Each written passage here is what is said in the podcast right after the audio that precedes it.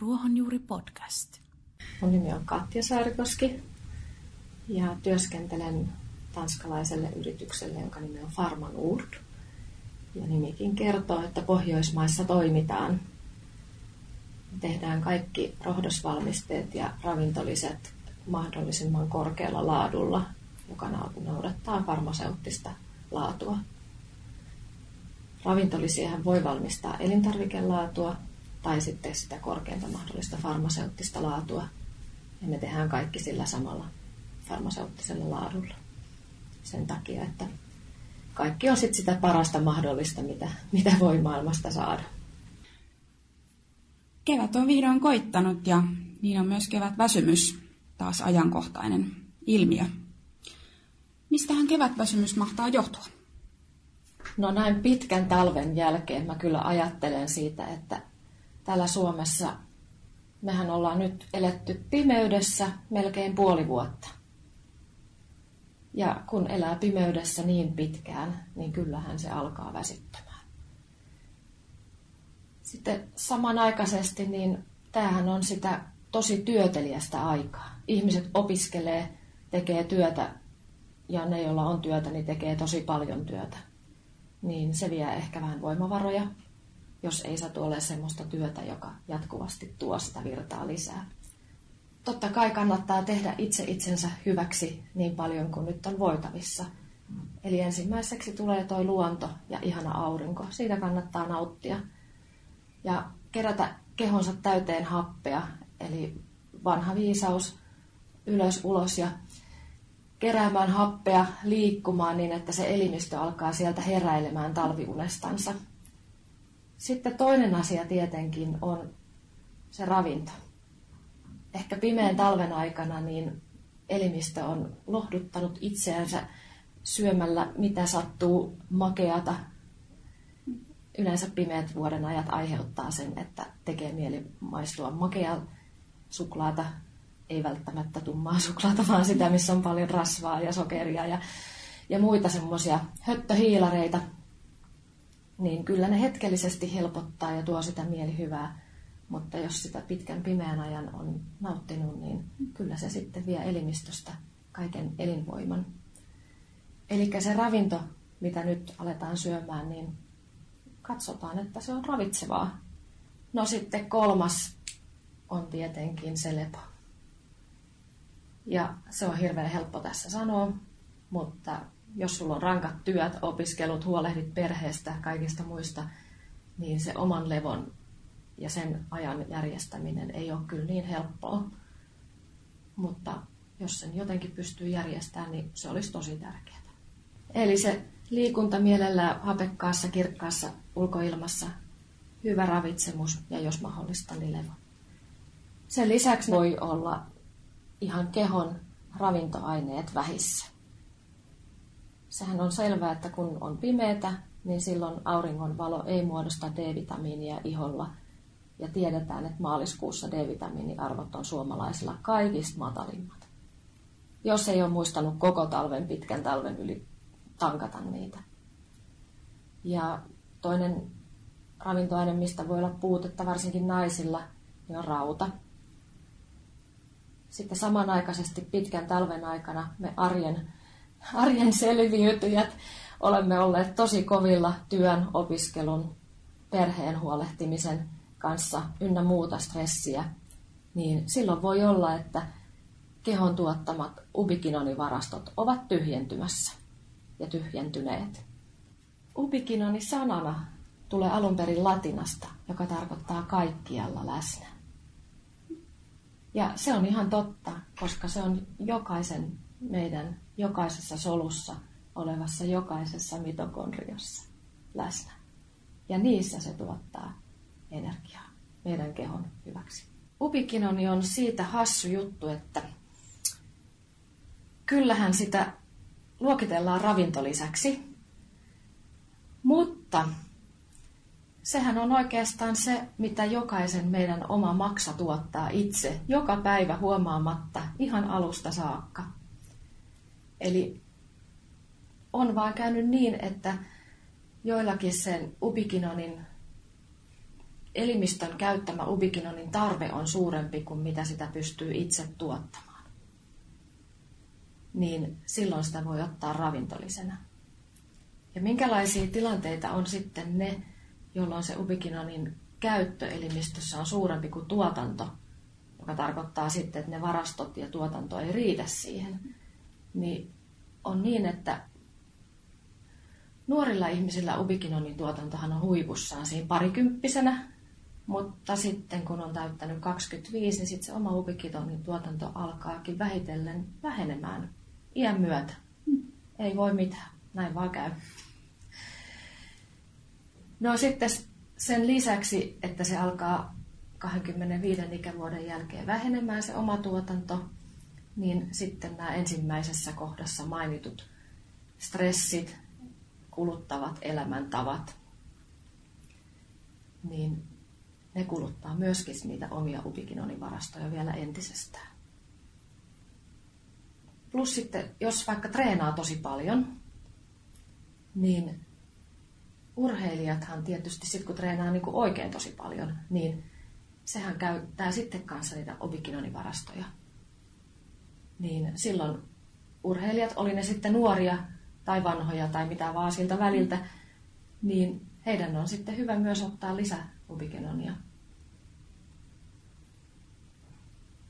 Ja vaikka treenaamiseen, niin ainakin palautumiseen.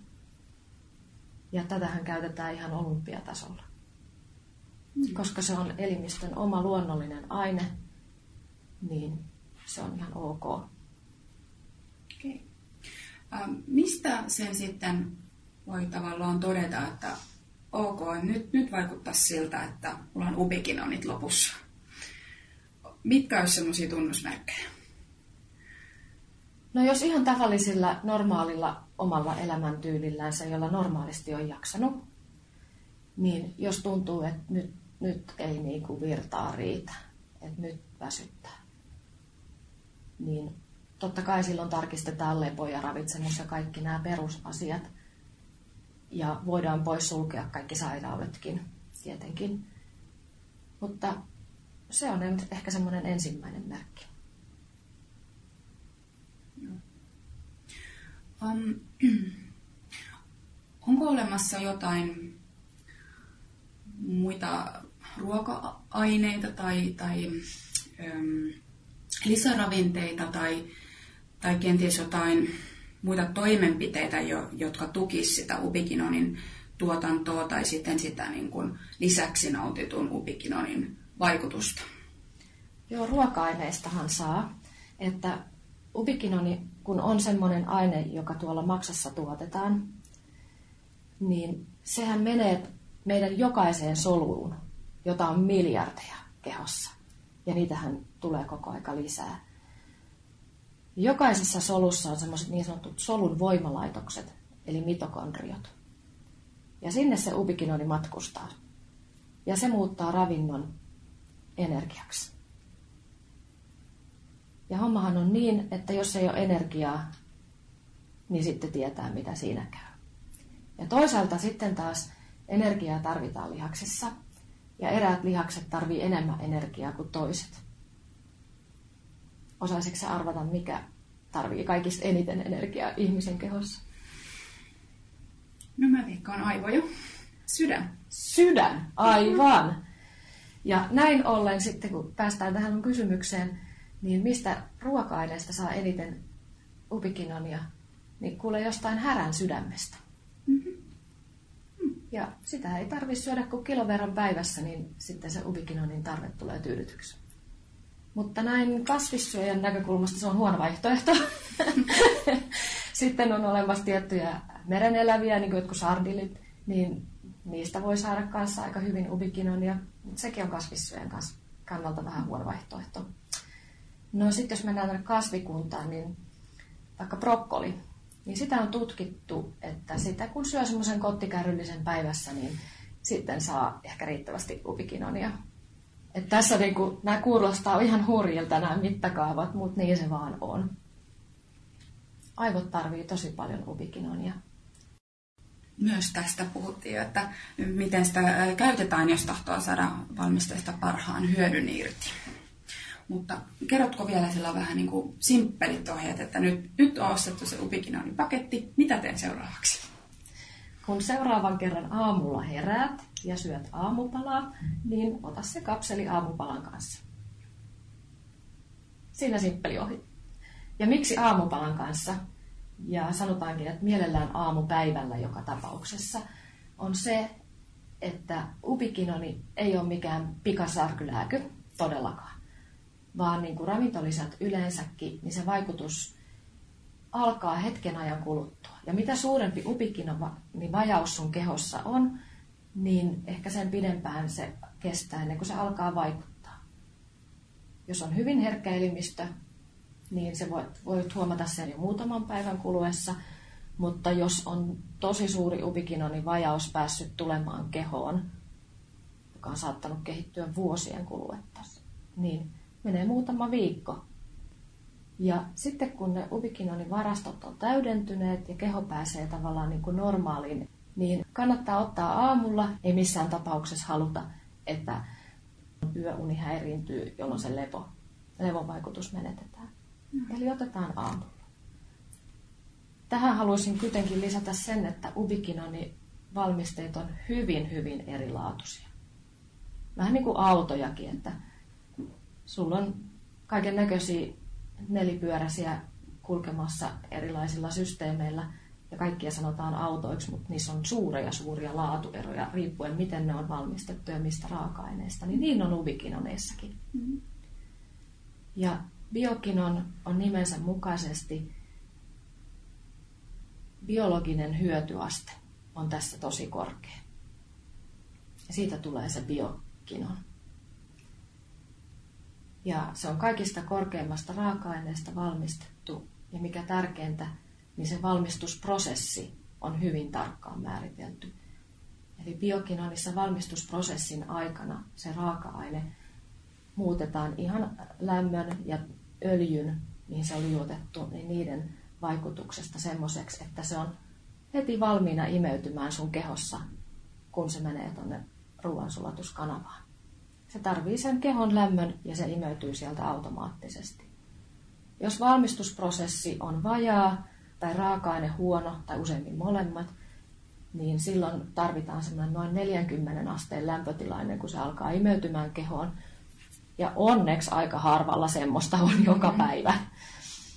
Eli kannattaa katsoa, minkä laatusta ubikinonia ottaa. Ettei käy niin, että joutuu hankkimaan flunssan, että se alkaa tehoamaan. Kyllä.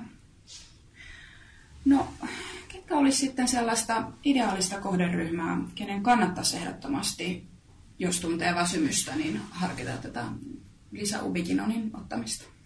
No sinäpä sen sanoit. Ne, jotka tuntee väsymystä. Hmm. Ja sitten siitä annostelusta sen verran, että tuossa mainittiin, että otetaan aamulla, niin niitähän on biokinonissa on olemassa 30 milligrammaa ja 100 milligrammaa. Ja mun kollegat aina vitsailee, että pienet lemmikkikoirat ja Katja, ne ottaa 30 milligrammaa, koska se riittää niille hyvin, kun on hyvin imeytyvä biokinoni. Ja sitten jos on oikein niin kunnon tankkauksen tarve, tai jos sulla on tämä urheilija, jos on kovin kova stressaava elämänvaihe, vaikka opiskelijat, tai sitten ne, jotka käy töissä ja huolehtii läheisistänsä, niin sitten kansi ottaa se 100 milligrammaa. Ja oikeastaan ikään katsomatta. Ja tietenkin, että mitä vanhemmaksi tulee, niin ilman muuta sitten se 100 milligrammaa. Ja niitä voi ottaa yhden kapselin aamupalalla ja sitten toisen vaikka lounaan kanssa. Niin silloin se vaikutus tehostuu. Ruohonjuuri podcast. Kaikki Ruohonjuuri podcastin jaksot löydät SoundCloud-palvelusta. Seuraa meitä osoitteessa soundcloud.com kautta ruohonjuuri.